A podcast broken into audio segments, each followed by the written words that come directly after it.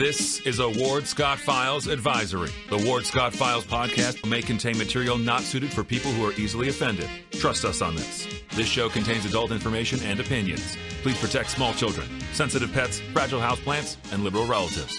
Thank you. That warthog. He's going to come up the steps. Here he comes. Oh my goodness, and he's huge. Hello, boy. Wonder if we can pet him. Hi, boy. Can we touch him? No, don't. Help me! Help! Help! Good morning, good morning. Professor Ward Scott here in the manly, well, it's not the man cave today at the Warthog Command Center. We're here at the Steve Spurrier Podcast Grill, and it's a, uh great facility, and we've got a great guest today. I want to give thanks, of course, to our sponsors, uh, Meldon Law. Meldon Law is the only official law firm partner of the University of Florida Gators. Meldon Law won't back down. And of course, we're all protected 24 7, 365 by crime prevention, cpss.net. Take a look at John Pastore and Randy Elrad for all your crime prevention security measures. And check out our mug shots 35, 40,000 people a month do it. And we were proud to bring it to you so that you know who may be living next door to you now and then that just did whatever, a nasty thing that you need to know about. So we keep those all for you as a public service. You know that Award Scott Files is a community forum. Uh, we do not um, absolutely champion one side or the other, and I'm an equal opportunity critic. So, uh, as a classroom professor, really running this as if it were an extended classroom, as you know, I'm just interested in bringing you the best information we can get you, bring you a lot of guests from time to time who share their points of view, and ultimately the voter is you. You have to take the information we share with you. You have to trust what we give you. We hopefully we have never betrayed that for you, and uh, then you go do. And the grade ultimately is how you make your choices. If you vote poorly and you get somebody for a, a commissioner or something you don't approve of, well, who else do you have to blame but yourself? Worse yet, if you don't vote, if you don't participate, who else do you have to blame but yourself? So we've got a very interesting friend, a longtime friend, I'd say, uh, here with me in the community and here in the studio uh, Gary Gordon, who and I go way back together, although he's a, on a little different plane than I am, in that he's younger, believe it or not. I'm probably a, a little bit older, but I know a lot of the people he was uh, hanging with, as they say, in his day, and he knows a lot of the people that I was uh, hanging with, and so we have that in common. You know, stories build the bond in a community, and we've Gary and I certainly have shared a lot of them um, before we went on the air. Uh, his father was a professor at the university. I uh, knew a lot of the people who were his father's peers. They were my professors. So now, Gary, for ba- lack of better sense, I guess, I apologize, I apologize, is throwing his hat in the political ring again. And I don't know what ails somebody who does that, but I guess we really need good people doing it. I got to tell you, I've done it a couple times myself, and it's quite an experience. If you haven't done it, though, I wouldn't necessarily recommend you try it. Uh, you'll learn some things about human nature. I think Gary will agree with me that you will not learn any other way. There is nothing like the seamy underworld of politics. Yep. And Gary came uh, came this morning with some very interesting stories that he's going to share with you that are not even in the press yet, that have to do with this controversial issue of neighborhoods in the city of Gainesville. So I'll be watching the chat line here on the uh, show, and if you have a question or something you'd like to send along, please send it along, and I'll pass it along to Gary. But Gary Gordon is running for mayor. He's been mayor before, right? It was actually mayor commissioner. back mayor then. commissioner back Yeah. then before the system was changed. And um, so what that meant is he wasn't necessarily superior uh, morally or intellectually or any other way to anybody else on the commission because they were all rotated. Now we have a system where he who shall run for mayor, and Gary's doing it, so. But I don't think he really wants to claim to be superior to those whom he would govern. No, the only difference is uh, there is no difference between then and now except the title. The mayor actually has no more power. What he or she does is run the meeting, cut the ribbons, sign, give the proclamations. Well, this is Gary Gordon. So, Gary, welcome to the show. And I don't know where to begin because it's like a you can drop into the movie almost anywhere and not miss anything. So, first of all, let's talk about a little bit about our background together. Um, you have been the mayor before. Then you went away. You've always had this interest in music. Might want to bring that up to Right, sure, uh, talk sure. about that for a second, so people know what you. Well- rich and varied background, really. when I when I uh, when I graduated college, I I'd gone to Atlanta, uh, Emory in Atlanta, and then Northwestern outside of Chicago. And I came back to Atlanta, and a friend of mine was running a booking agency for musicians. And among the people he was booking was my friend Steve Soar and Marty Gerard, the band Road Turkey, which some people may remember. So we were bringing them up to Atlanta. But I didn't really want to be in that business.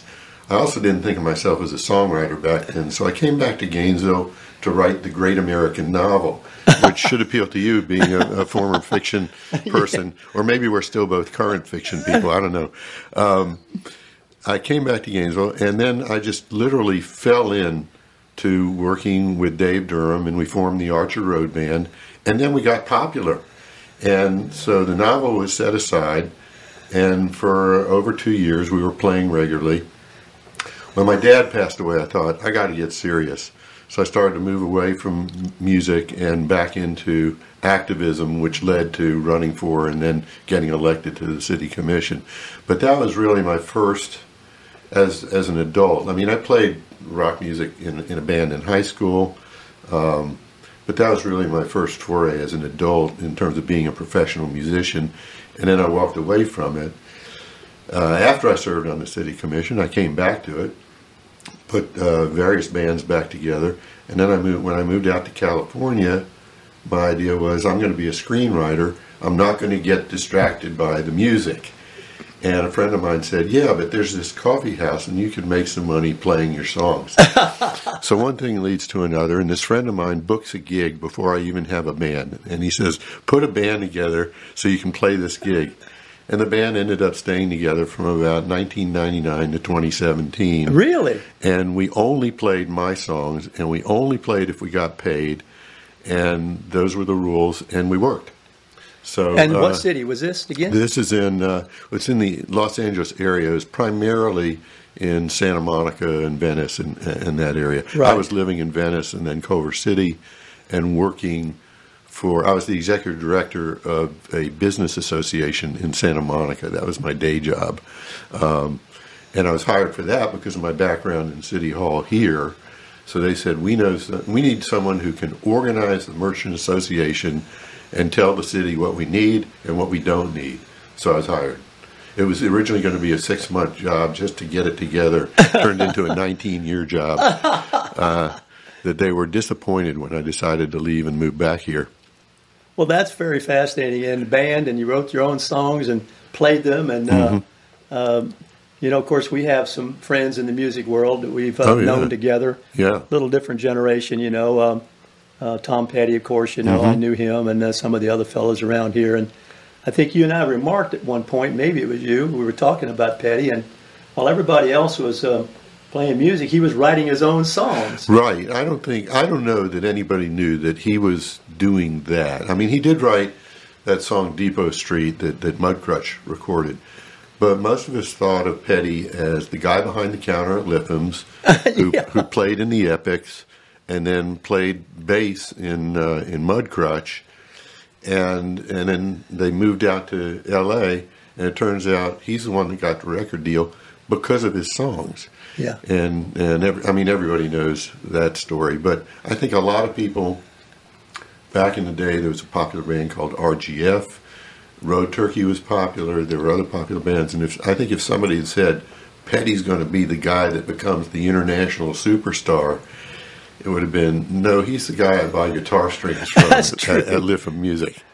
My my only experience with bands locally that I uh, really still to this day, I'm, I'm sure you feel the same way.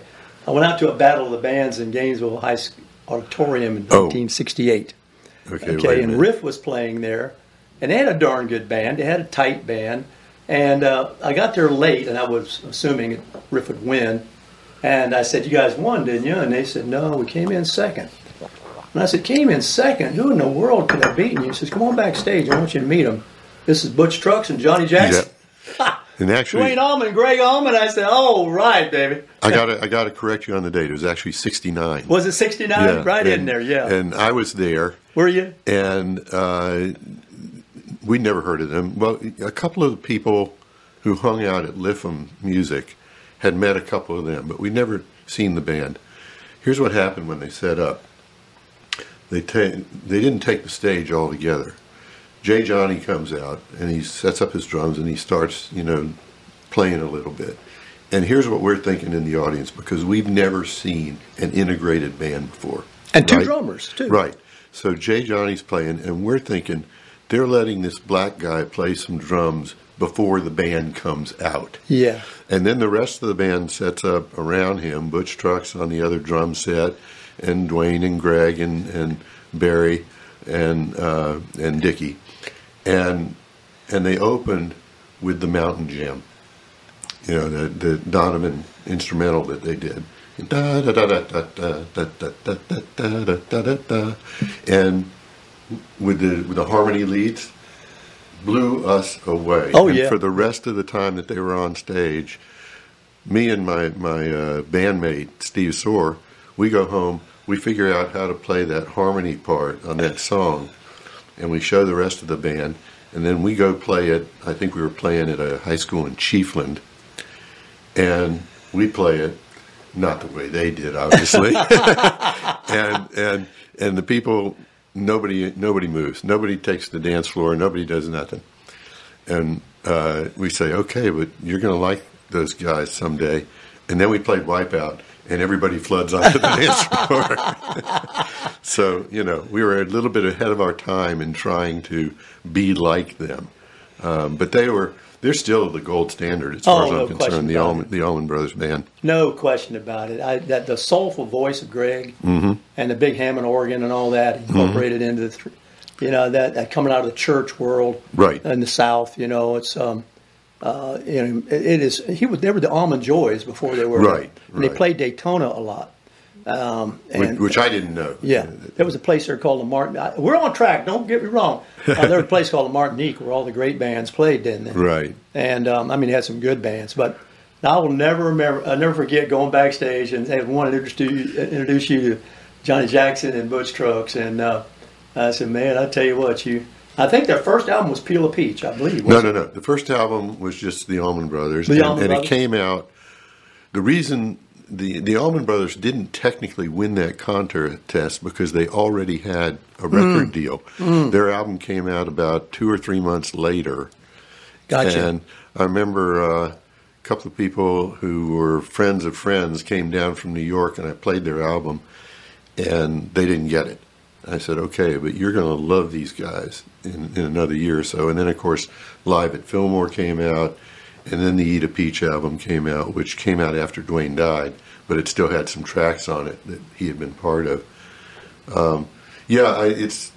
I, I had a friend uh, in journalism school who was quoted uh, in the paper uh, when we had both graduated when I first got elected, and he said, "Gary's always had one foot in politics and one foot in the arts." There's nothing wrong with that. yeah, it's uh, it's just uh, my journey or whatever in Yeah, my life. yeah. Well, we're talking with Gary Gordon, and he's now running for mayor. And boy, it's a crowded field, Gary. How many Mm-hmm. people in there competing for that spot? Well, uh, on paper, there's nine. Um, Nine. but at the last two forums, uh, at, at the last one, there were only five of us. And at the one before, I think there were six of us. So some of the people sort of got the message, I believe, that they really don't have a campaign, they really don't have a shot. Um, and so the last forum I thought was one of the best because, at least with five, and they gave us two minutes to answer questions instead of one minute. It's just, it's so unreal Yeah. to to say to mayoral candidates, we have three part complex questions and you have one minute to answer. Yeah. What kind of of, of a country is it where you only want to hear from, someone running for office for one minute after you've asked a really complicated question? Yep, yep, yep. It makes no sense to me. Well, that's why we got this um, show. Hopefully, Yeah. it's uh, available to people to do just what you're doing, and that is to meet people. And then, uh, of course, this show is immediately posted at wardscottfiles.com. goes out to Apple Podcasts, uh, uh, Spotify. I'm run out of fingers and toes. The production people here tell me all the places it goes, but uh, number number of places. Yeah, they're counting their fingers now. So It's like 37. about 37 different platforms it Wow. goes to. Wow. And I want to thank production for being on the ball. You mentioned before we went on the air uh, that uh, you met uh, the Waterloo, so to speak, and your uh, experience with what these people, their generation, can do with uh, the internet and uh, productions like they're Right, doing. right. Because we came along too late for that. And they came along and breathed it in the crib, I think, Mm-hmm. and have been able to take it from there. So, uh, uh, if we can just put some of our wisdom over on their lap, and they can put some of their technical ability over on ours, and we kind of have that situation Hmm. going on here. I don't know if they get tired. They listen to me because they have to listen every day. Right. Maybe once in a while they pick up something that is relevant. But um, for the young people of their generation, obviously one of the things they're going to be looking at is what we're going to talk about, and that is housing. Mm-hmm. And I can tell you right now, we know this. More people, less land, less space is going to produce more expense for less square footage. Mm-hmm. That's just a given. I don't mm-hmm. know what we can get around it. But there's one way to insulate yourself from that, I would think, and that is to protect the neighborhoods where the existing homes already are. And that's the hot button issue that we are here to really talk about. And you may fire some questions in, but you have an interesting story about yesterday that I think everybody should hear. Yeah, this was this was a fun meeting. I had gotten word that County Commissioner Ken Cornell at a joint meeting that had already been scheduled for the city and county at City Hall on a couple of other items during commissioner comment was going to bring up that the county oppose the city effort to eliminate single family zoning. And so I went to the meeting. And so sat through a couple of interesting presentations. That was in Jack on- Durrance? Uh, no, it was in uh, the City Hall. Oh, it was in City Hall. Yeah. Um, and uh, I sat through a couple of interesting presentations that had nothing to do with this. And then near the very end of the meeting, under Commissioner comment, Commissioner Cornell um, brought it up and he said, I would like to uh, have the county take a position recommending that the city not move forward with this. Uh, and I'm going to make that motion. And at first, he didn't get a second. Really? Um, and I think it was because people were trying to figure out protocol. Um, and this became part of the discussion. Ultimately, Commissioner Prizzi seconded it for discussion, and then the discussion began. Now, the county was talking about, most of the county commissioners were saying uh, how they were opposed to it. They were also discussing among themselves home rule and should the county tell the city what to do. Um, Commissioner uh, Eagle um, said, We're not really telling them. She came out right away and, and supported Ken on this. And she said, We're not telling them what to do, we're making a recommendation. That sort of broke the ice a little bit. Um, Prizzi talked about, Commissioner Prizzi, I, I guess I should be formal. Um, she talked about how in her communications with people all around the city. Oh, one of the things, the important things that Ken said, that because they are not, because they're elected at large, even though they're districted, all of them represent all the people in the city. And so he felt totally comfortable in doing this. Now, you know, the state is talking about changing that. And so if the state had already changed it, Ken would not have been able to say, Well, the state is getting it out, putting it out to the public Right. to decide if they want to change it. Right. And if the public changes it, then Ken would not have been able to say, I represent all the people Right. in the city. But they do at this point. And uh, so Prizzi was saying all the people that she had talked with uh, were opposed to it. And then it, then it sort of bogged down with somebody suggesting, well, maybe they're just opposed to the process. And Did that come from the city or the county? no, one of the county commissioners, I think it was Prizzi, was saying a lot of people they're unaware or they, they think the process wasn't elaborate enough or involved enough people. Those remarks are true, but I don't want to get ahead of myself here. Um, Mayor Poe then says to Commissioner Cornell, I'm really sorry that you brought this up. I think I think you're entitled to your own I opinion. apologize. I apologize for laughing, but He says, I think you're entitled to your own opinion, but I don't think that that the county should take a vote on this. Well, it got a little bit exciting at that point testy, uh, because all eyes were then on Ken, and Ken is not one to be manipulated or, or bullied. Um, and he said, you know, I'm going to go through with this, and we're going to we're going to see where it, where it falls. Um, who had originally seconded it only for discussion, during subsequent discussion, indicated that she was going to support it. Um, then Hayes Santos, Commissioner San, Hayes Santos, who's going to be on his way out, um, and has been a proponent for eliminating single-family housing. I think he was born since he was born. Um, he says, "Look, this is not just Gainesville that's talking about getting rid of exclusionary zoning. This is nationwide. President Biden and before him President Obama, their people have recommended blah blah blah blah blah." Okay. so then they call for citizen comment, and I get up. And I thank Ken for making the motion. I say, look, this is not a question about process. It's the issues, and people are familiar with these issues. When I was going door to door, and I'm still doing door to door, but when I was going door to door a week or two ago, we had a petition. We were asking everyone to sign. All but one door that we went to, those people had already signed the petition. People know what's going on. And this city commission, the majority of them, has this such a disdain for public participation. You said that. I, I didn't say that then, but I'm saying it. Uh, I've said it before. Yeah. What I said was, they know the issue, Yeah. and so it's not about process. And then I said, and I'm particularly insulted by Commissioner Hayes Santos' remarks about President Biden and President Obama suggesting this. I said, I bet everybody in this room, or almost everybody in the room, voted for President Biden, but we did not elect him to make our zoning and land use decisions here in Gainesville. and um, their their their autocratic attitude and their their their attitude toward lecturing people. The people in that room were it was a it was a diverse group, people from a variety of neighborhoods. Uh, I told them, I said, you know, for every study you've got, Kim Tanzer, who was there, I said, Kim Tanzer's got a better study showing that you're wrong. And and then she got up and said, I have this study and it shows that you're wrong. um, so so the county went ahead and voted unanimously to tell the city, don't do this. um, it's scheduled tomorrow at five o'clock, city commission meeting.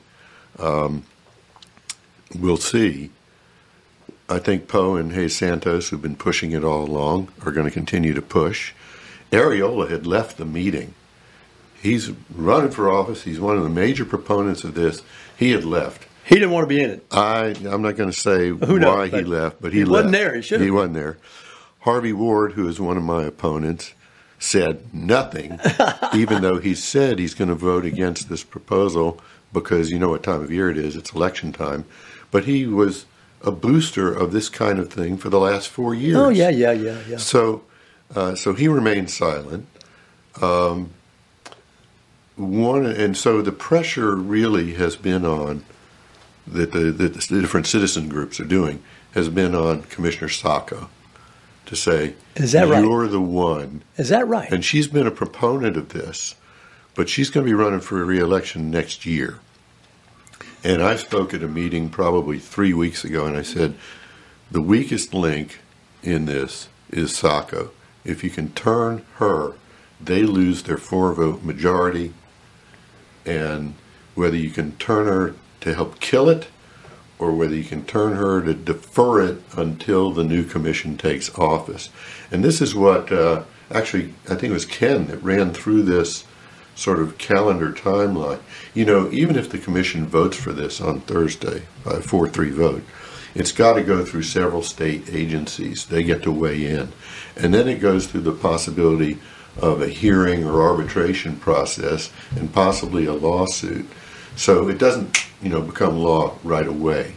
So Ken's point was, by the time it gets to back to City Hall, there may be a new commission, and depending on who gets elected, they're going to vote to re- reverse it. Now, I've already, I said at the outset, if the city passes this and I get elected, I will be leading the fight to reverse this decision. I spoke against, I'm the only one running, by the way, that spoke against Gainesville Rise, which was the initial effort to put multifamily in the middle of single family zoned areas. That was almost four years ago. So I've been on this ever since shortly after I came back to town. It, I was incredulous that this was even being considered. Single family housing, our neighborhoods are one of the gems of Absolutely. Gainesville, Florida. I used, to, I used to say this to people when I lived out in Santa Monica. I said two things about, well, three things about Gainesville great neighborhoods, great public participation in government. That's declined because of various authoritarian rules that they've made. And we own our own utility, which they've managed now to mess up. Um, but these were three great things about Gainesville that I used to brag about to my friends and coworkers in Santa Monica. And when we moved back here, we had visited a few times. My wife loved the place. Um, I met her out, and she grew up in L.A. Came back here. She said, "I could live here." And so we said, "Okay, well, let's make those plans." And we come back, and we discover that they've turned the keys over to various developers and outside investors Out of town development. and they're just building like crazy. And now, suddenly, it's on the table to eliminate Gainesville neighborhoods. Just, I'm incred- I was incredulous. I was incredulous four years ago, and I'm still incredulous. But that's, you know, I appreciate what you said. And my friend Penny Wheat said to me when I told her I was going to run, she said, "Are you out of your mind?" um, but uh, you know, I had to, I had to do it. I was going to enjoy retirement, but as I said at my campaign kickoff, I decided not to enjoy my retirement and run for office because Harvey is not reliable. David is on the other side, and Ed has no record. All he's got is GRU. He's got no record on any other city issue. And you don't elect somebody who hasn't been involved in city government. Well, actually, this town has done that, but it's always Yeah. been a mistake. Yeah. People should elect people who've already been involved in various ways in the community, as I was when I was originally elected back in the 80s. You know, we're talking with Gary Gordon, and I think one of the things I appreciate so much is listening to his melodic presentation because uh, he's a very civilized person who uh, has a lot of uh, uh, rapport with people and from various walks of life. So uh, even if we disagreed on something, I suppose we'd have a good time disagreeing about it. Oh, yeah. But uh, um, I'm with you on this. Um, I think the neighborhoods. Um, I'm gonna, here's something I think is well. So, so you eliminate neighborhoods in Gainesville. There are going to be neighborhoods in the county. There already are neighborhoods in the county, and if you want to complain that they're exclusionary, they're going to be exclusionary by affordability. And the only thing that makes something affordable, because I was the chair of an affordable housing committee for a year in the city of Alachua, actually the co-chair. Mm-hmm. One of the commissioners was on there with me, but I did all the heavy lifting for it. Mm-hmm. The only thing that makes a, a home affordable is if you can afford it. So if you can't afford it, somebody's going to give you a supplement, and it's always the government. Mm-hmm. So the idea that there's going to be some place you can live that you can't afford is rather annoying to somebody who paid the price to afford be able to afford to live there. Mm-hmm. It's just human nature. Right. I mean, it doesn't matter anywhere else. It, it's not racist. It's just, you know, can you have you done what I did by well, you had privilege. You can come up with all these what ifs, but how about hard work and how about taking risk and how about getting educated and how about doing the things that you do, uh, and showing up on time all your life that made it possible for you to live in this neighborhood. This wipes all that off the table. And that's what I have real objection to. I wouldn't do that in the classroom. I wouldn't say in the classroom, well, you didn't earn your grade. This person did earn the grade, and that person doesn't need that A. That person will get fine with a B. So how about if I take the A sum and give you? Right. It doesn't make you feel any better that I gave it to you. And it's even if you got a great person uh, up the other end who got the A, it's not fair to the public record of what the quality is in the room. Well, this is one of the false false pieces of rhetoric, I guess, that Poe started when, when he initially advanced uh, Gainesville Rise. And there are many people, I know people don't want to make this racial, and the fact is it's not. There are many people in the black community who own their own homes, worked hard to have those homes, and are opposed to the elimination of what is called exclusionary zoning, which is the elimination of single family. And they were there yesterday to say, we don't want this. So the idea that this is a, a black white issue, that there are people within the black community who are saying, give us, give us, give us, it's false. Um, there are people within the black community saying, protect our single family homes. Don't do this to us any more than anyone else. And I think all the homeowners in town are pretty much agreed. On the question of affordable housing, which is really a separate issue, you don't establish affordable housing. It's magical thinking to think that if you're going to eliminate single family zoning, then suddenly the housing that will be built within those areas, duplexes, triplexes, etc., will suddenly be affordable. Uh, that's magical thinking. Affordable housing is a tough nut. Sometimes it requires certain forms of assistance, but that has to be regulated and controlled. For example, if you're uh, a developer and you're going to build uh, a quadruplex, well, probably bigger than a quadruplex, maybe not. Um, we're going to require one tenth of it in order for you to build there at that height, not in a single family area. Then we're going to require one tenth of it to be affordable housing, and then it's a negotiation with the developer, the developer has to agree. And if the developer doesn't agree, then the developer doesn't agree. Um, there are there are programs.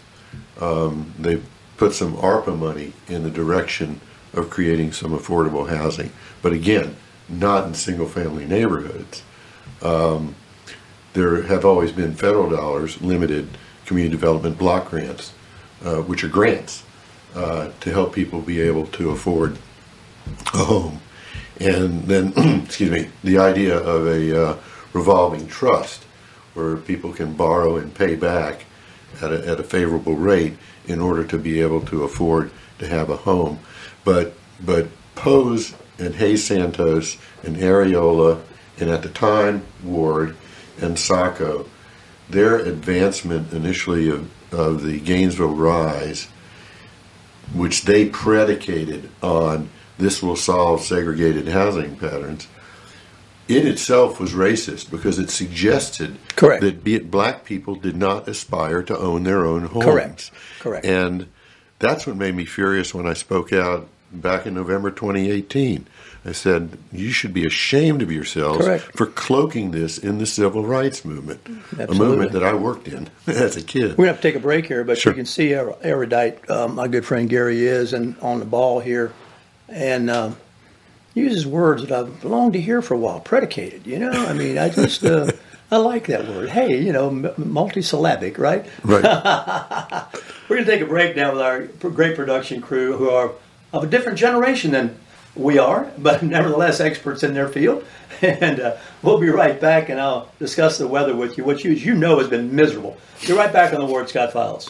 Although the owner of Lewis Oil Company maintains she is 29, Lewis Oil turns 60 years old in June. Chevron would like to recognize the North Florida second generation family owned business, celebrating its growth and staying power. Lewis Oil Company maintains significant on-hand supplies, strategically located fuel depots, a delivery fleet, on-site service, fuel card locks, and convenience stores. Lewis Oil Company understands its responsibility in the local economy by providing service and delivery on on demand and in crisis. As a first responder for 18 Florida counties and the Southeast from Texas to Virginia, we are proud of this rare accomplishment. Lewis Oil delivers.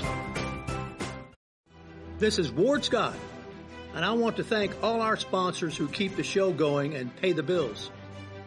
The Ward Scott Files premium sponsors are Crime Prevention Security Systems, large enough to serve you, small enough to care. Meldon Law, the only official injury partner of the Florida Gators. The Ward Scott Files Gold sponsors are Maurice T. McDaniel, Lewis Oil Company, Shoot GTR, On the Spot Dry Cleaners, R&R Construction, and Style Cuts. If you are interested in promoting your business on the show, you can visit our website, www.wardscottfiles.com, and click on the Advertise Here banner on the right side of the page or call my friend Freddie at 352-284-3733. Again, thank you to all the great businesses that support the Ward Scott Files.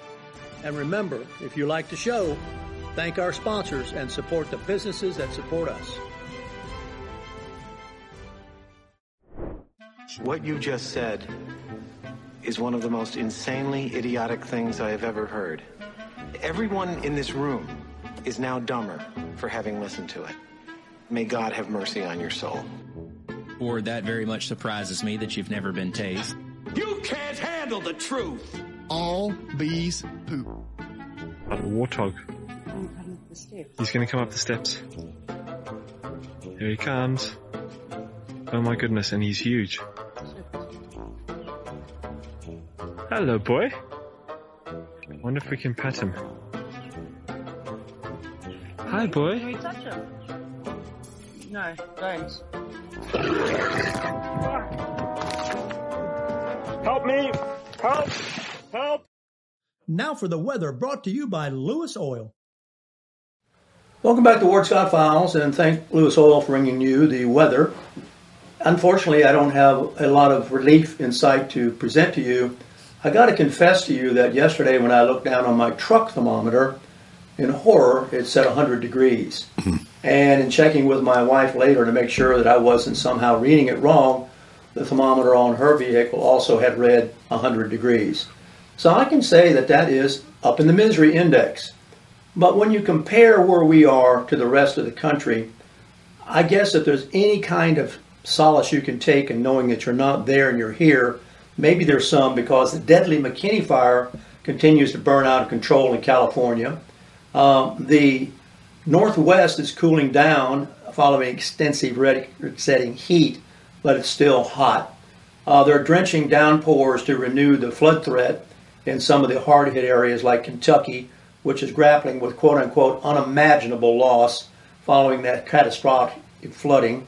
I think I reminded you once upon a time that uh, my good friend Jim Dickey, who was a poet laureate of the country, asked me one time what was the most horrifying natural disaster. And it was a question that he was always given to asking things that nobody else asked. And I answered probably fire, thinking, wow, where do I get an answer for that? And Mr. Dickey, of course, having written Deliverance, which ends with a flood covering everything up, and of course, referencing and alluding to the flood, the biblical flood, answered he thought that the most frightening natural disaster was rising water. And having given that a lot of thought, I believe he's probably right, as he was about so many things. Rising water, you simply can't stop. You can put a fire out, believe it or not. An earthquake settles down and no longer rattles the earth and the dishes in the cupboard. Uh, a tornado goes away, a hurricane leaves, does its damage, no doubt, but there is sunshine behind it. But with rising water, rising water, and indeed it probably is at the basis of some of the climate change hysteria we hear, whether you think it's true or not, is predicated, to borrow the word from my good friend here, Gary, on the notion that the water will rise in the oceans and take over the cities by the uh, coasts. So I have to agree with Mr. Dickey that all this news that I'm bringing you about fire in California, tornado, tornado alleys, um, I think the most uh, devastating of all has been uh, the floods in Kentucky. And if you take a look at the washing away of homes, entire lives, if you will, it's uh, pretty hard to imagine that being corrected anytime soon, notwithstanding the damage that a fire does out west. So that's my version of the weather today. I don't bring you the weather quite the way you might get it somewhere else. I have alluded as before to the Farmer's Almanac, which I found to be a fascinating document. More often, right on than not. It's amazing how these fellows learn to read. Then it doesn't matter too much if you're close to nature. Robert Penn Warren has a story called When the Light Gets Green. And I never understood the title for the longest time until I understood that the narrator was awed by his grandfather, who was a tobacco farmer, who could tell when hail was coming by what the clouds began to look like. So that's only in the rule setting that one learns to respect nature that way, I suspect. Well, well, well, with Gary Gordon, who is running for mayor, um, being the artist as he is, I'm sure that he has listened to what I've been saying mm-hmm. with keen interest. oh, yeah.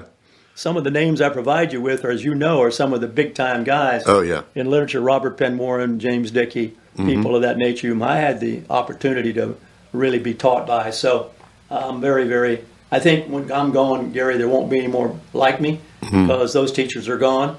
Right. And, um, you know, I don't know where we get it because uh, Gary is going to bring, if he's the mayor, a real artistic temperament, I suspect, to the job of being a politician.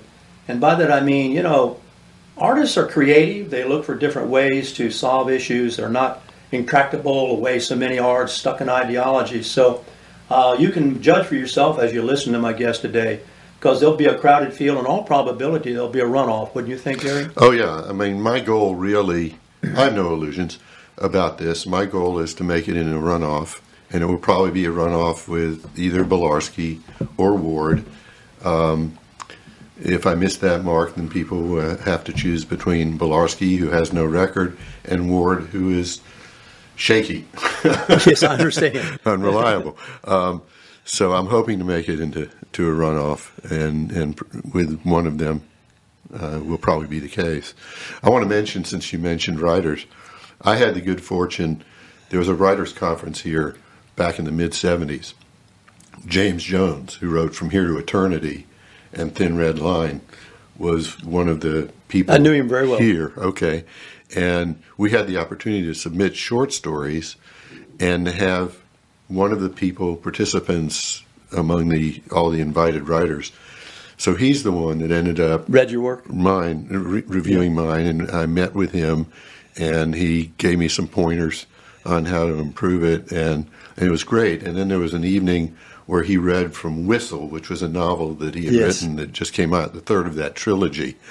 And my dad, who was a World War II veteran, my mom, who had served in the Red Cross uh, over in Italy uh, just at the end of the war and after the war, um, they were there with me.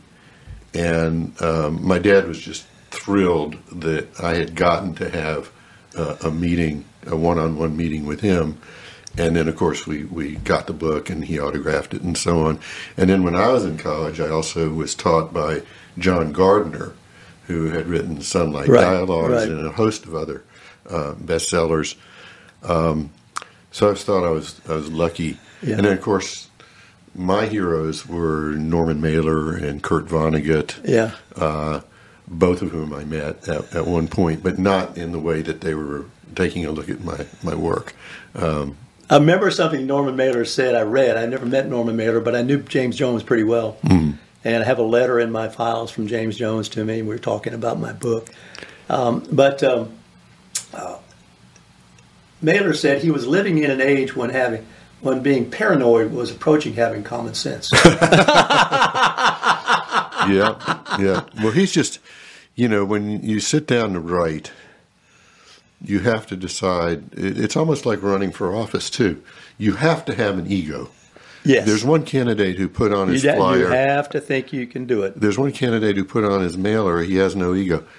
I don't no. understand that. You have no. to have an ego. You have to have an ego to look at a blank page and decide that you're going to fill 300 pages oh, with a story worth telling, and that you're going to try and match in some way, even though you know you can't, Mailer or Vonnegut or Shakespeare or, you know, pick your favorite novelist, John Grisham, whoever else, you know, that you're going to try to come up to those bars, to those standards, uh, or you're going to try to exceed them. Which, when I was much younger, I thought, "Hey, I'm going to be the next great American novelist." Didn't quite work out.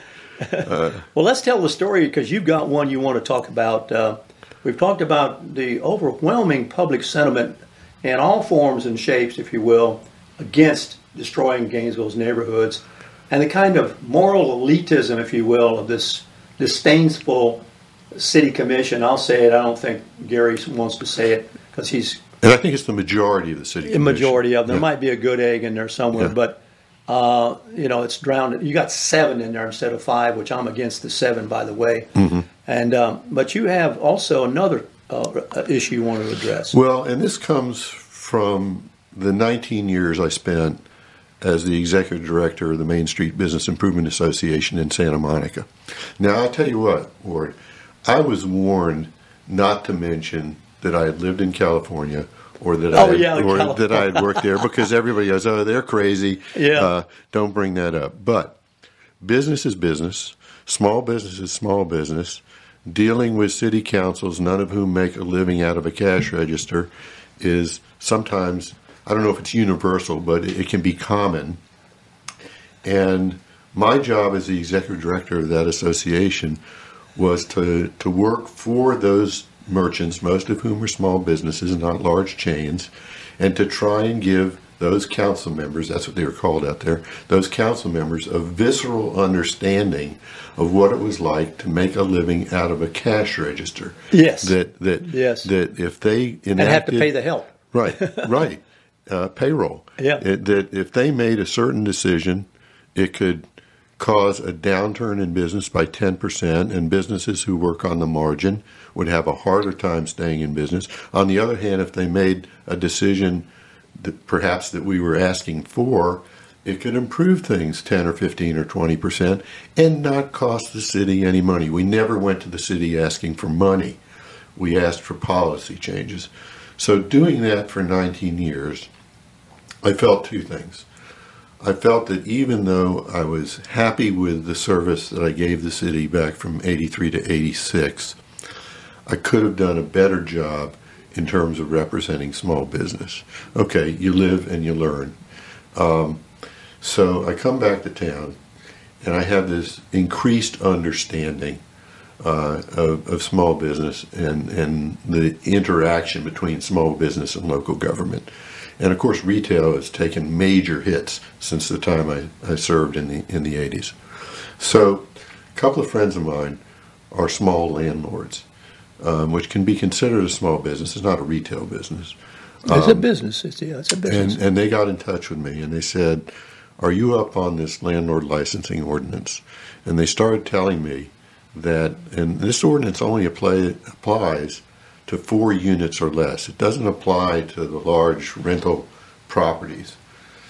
And they said, You know, the changes that this is requiring of us uh, is forcing us to raise rents, and we're having to lose tenants that we like and who like living where we are providing a place for them to live, and they don't have another place that they can go because they they're paying eight fifty, and now they've got to go into a market where the starting rate is a thousand, and you know now this is anecdotal. I want to make that clear. So I haven't done a study of all small landlords. I'm just hearing from some of them. I know that there are landlords who are responsible and there are landlords who aren't, and we've all experienced that. Um, but I went over to code enforcement at the city, and they said, "Oh no, no, what you're hear- hearing from these folks isn't, isn't true." Um, basically, they're saying that they had to raise rent just because they had to change out a toilet, um, you know, to a low flow toilet. And I met with the city manager, and unfortunately, I think she's doing a good job, and I think she's trying to get a handle on what the external auditor showed in terms of city finances. But she wasn't exactly up on this issue, and I was hoping, I, you know, I put off meeting, coming on your show, because I wanted to have that meeting with her, because I wanted to have additional information. All that I could do was tell her about the gap between what I was hearing from the small landlords and what I heard from code enforcement. Um, So, uh, what seems to me the obvious path is to have a review of that ordinance. Some people want me to call for a moratorium. I'm not quite ready to do that, but if I get elected, I have a little more time to study it.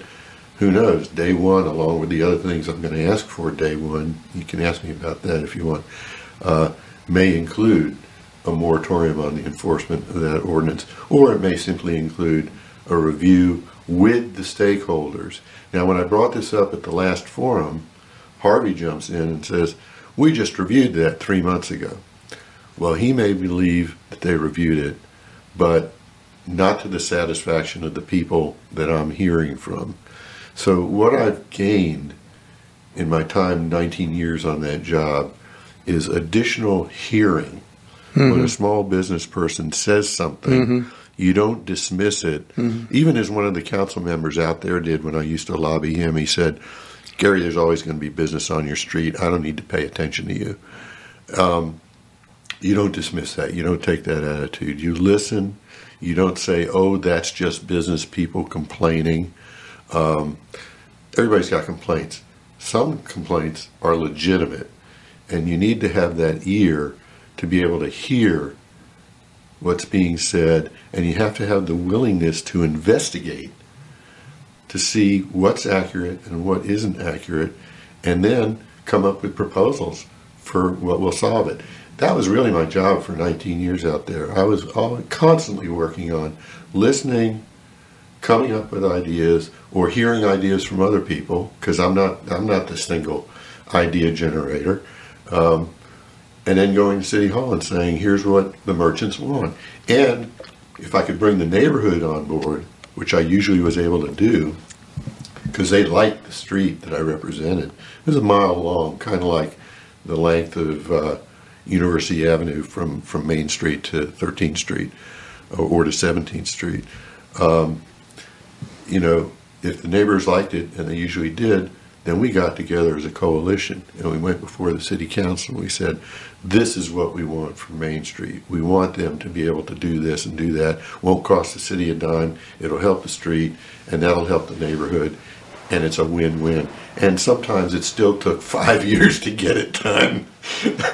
Mm, man, man, man. I'm talking with Gary Gordon is running for mayor. Well, Gary, let's go to the potential voter. Although, let's say one thing I'll say for you if you don't want to touch on it. I'm against this early voting stuff. Um, I'm just, it's, it, you know, it's done in the name of encouraging more to vote, but the data shows it doesn't really have much impact on that. I'm old fashioned. I think we all vote on the same day and show up in person and take responsibility for our behavior in person. Well, there's some little exceptions, of course, but not this elongated. Because what you do is a lot of people have already voted, mm-hmm. and they haven't listened to anything we're saying. Um, I don't think that's right. I don't think that's the best way a voter should behave, or I don't think we should set up an opportunity for the voter to make a bad choice. Mm-hmm. And that's assuming, of course, that there may be something the voter might hear after they cast their vote that would have changed their mind.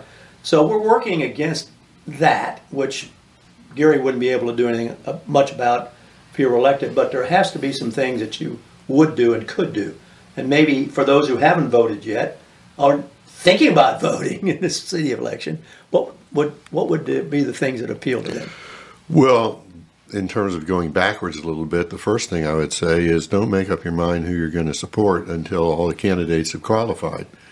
Um, I qualified in time, but some people decided that because others had qualified before me, actually, we all qualified the same week, but because others had announced months ahead of when I did, they committed to them, and then it put them, some of them, in a bind.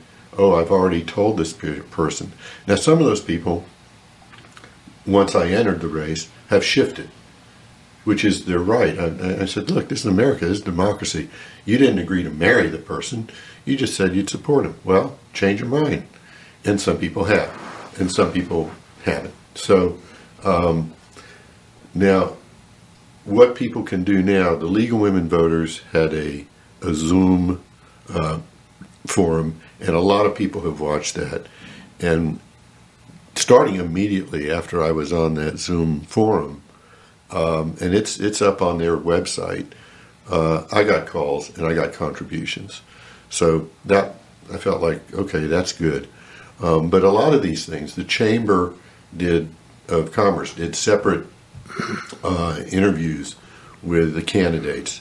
Those are online uh, through the through the, the chamber, um, and people can view those. The realtors asked us to tape video a nine minute statement, and I believe those are online through through their organization. And I, of course, I put several of these up on my Facebook page, Gordon for Mayor, and on my own personal Facebook page, Gary Gordon, and on my website, gordonformayor.nationbuilder.com, uh, so people can see some of these things, as well as some clips of when I spoke at, at the City Commission. Um, anyone who hasn't already voted, I think there's a lot of information out there online each of the candidates have their own Facebook pages. They, we all have websites. Um, and a lot of people engage with us on Facebook. What would you do about this? Also, this Nextdoor app, are you familiar with that?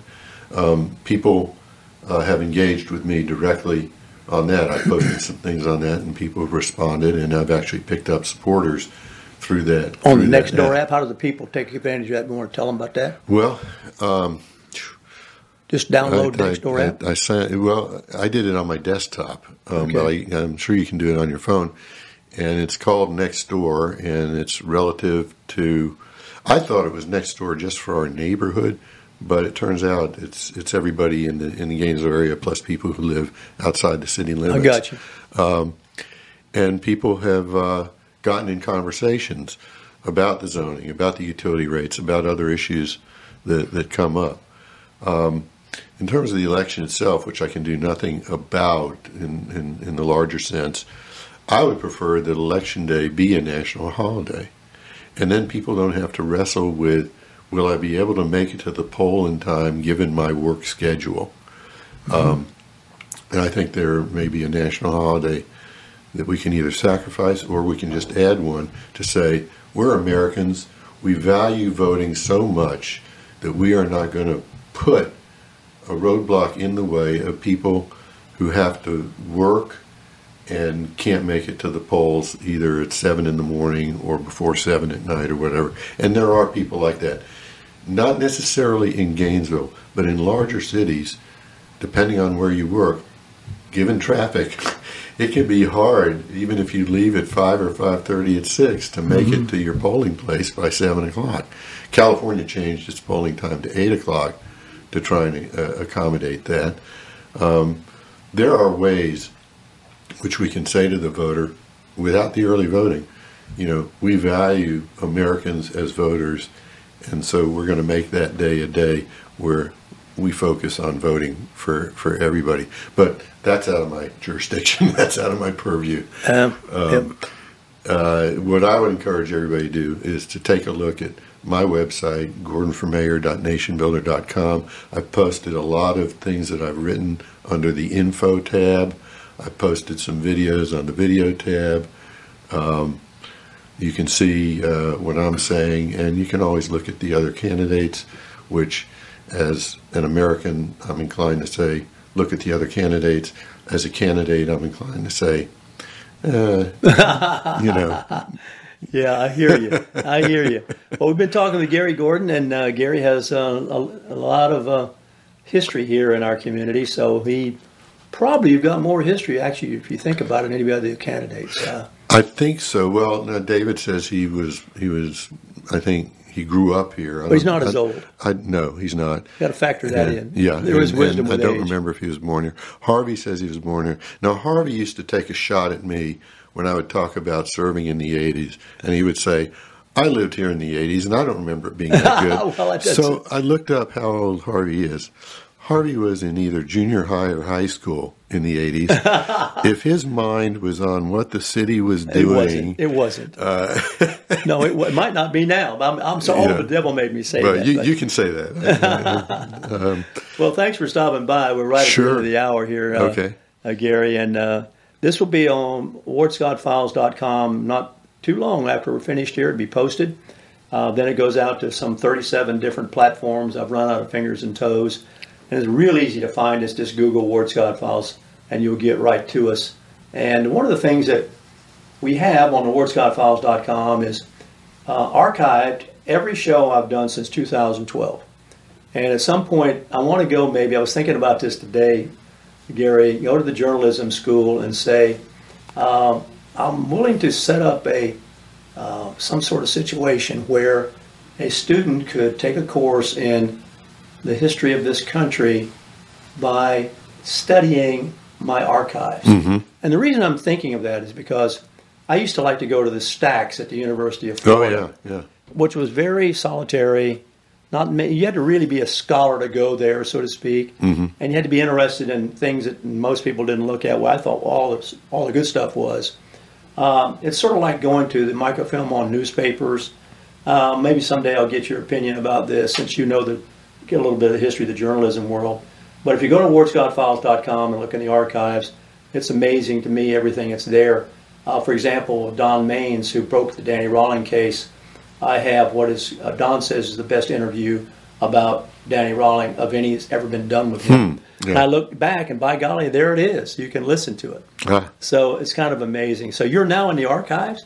You're part of the history of the Ward Scott Files. Appreciate that. And uh, I'm, I'm glad you got in touch with me. So uh, we're going to say uh, goodbye for today. We'll be back tomorrow, hopefully with another good class for you all. And thanks, production, for taking care of us. Uh, uh, the Warthog Command Center out.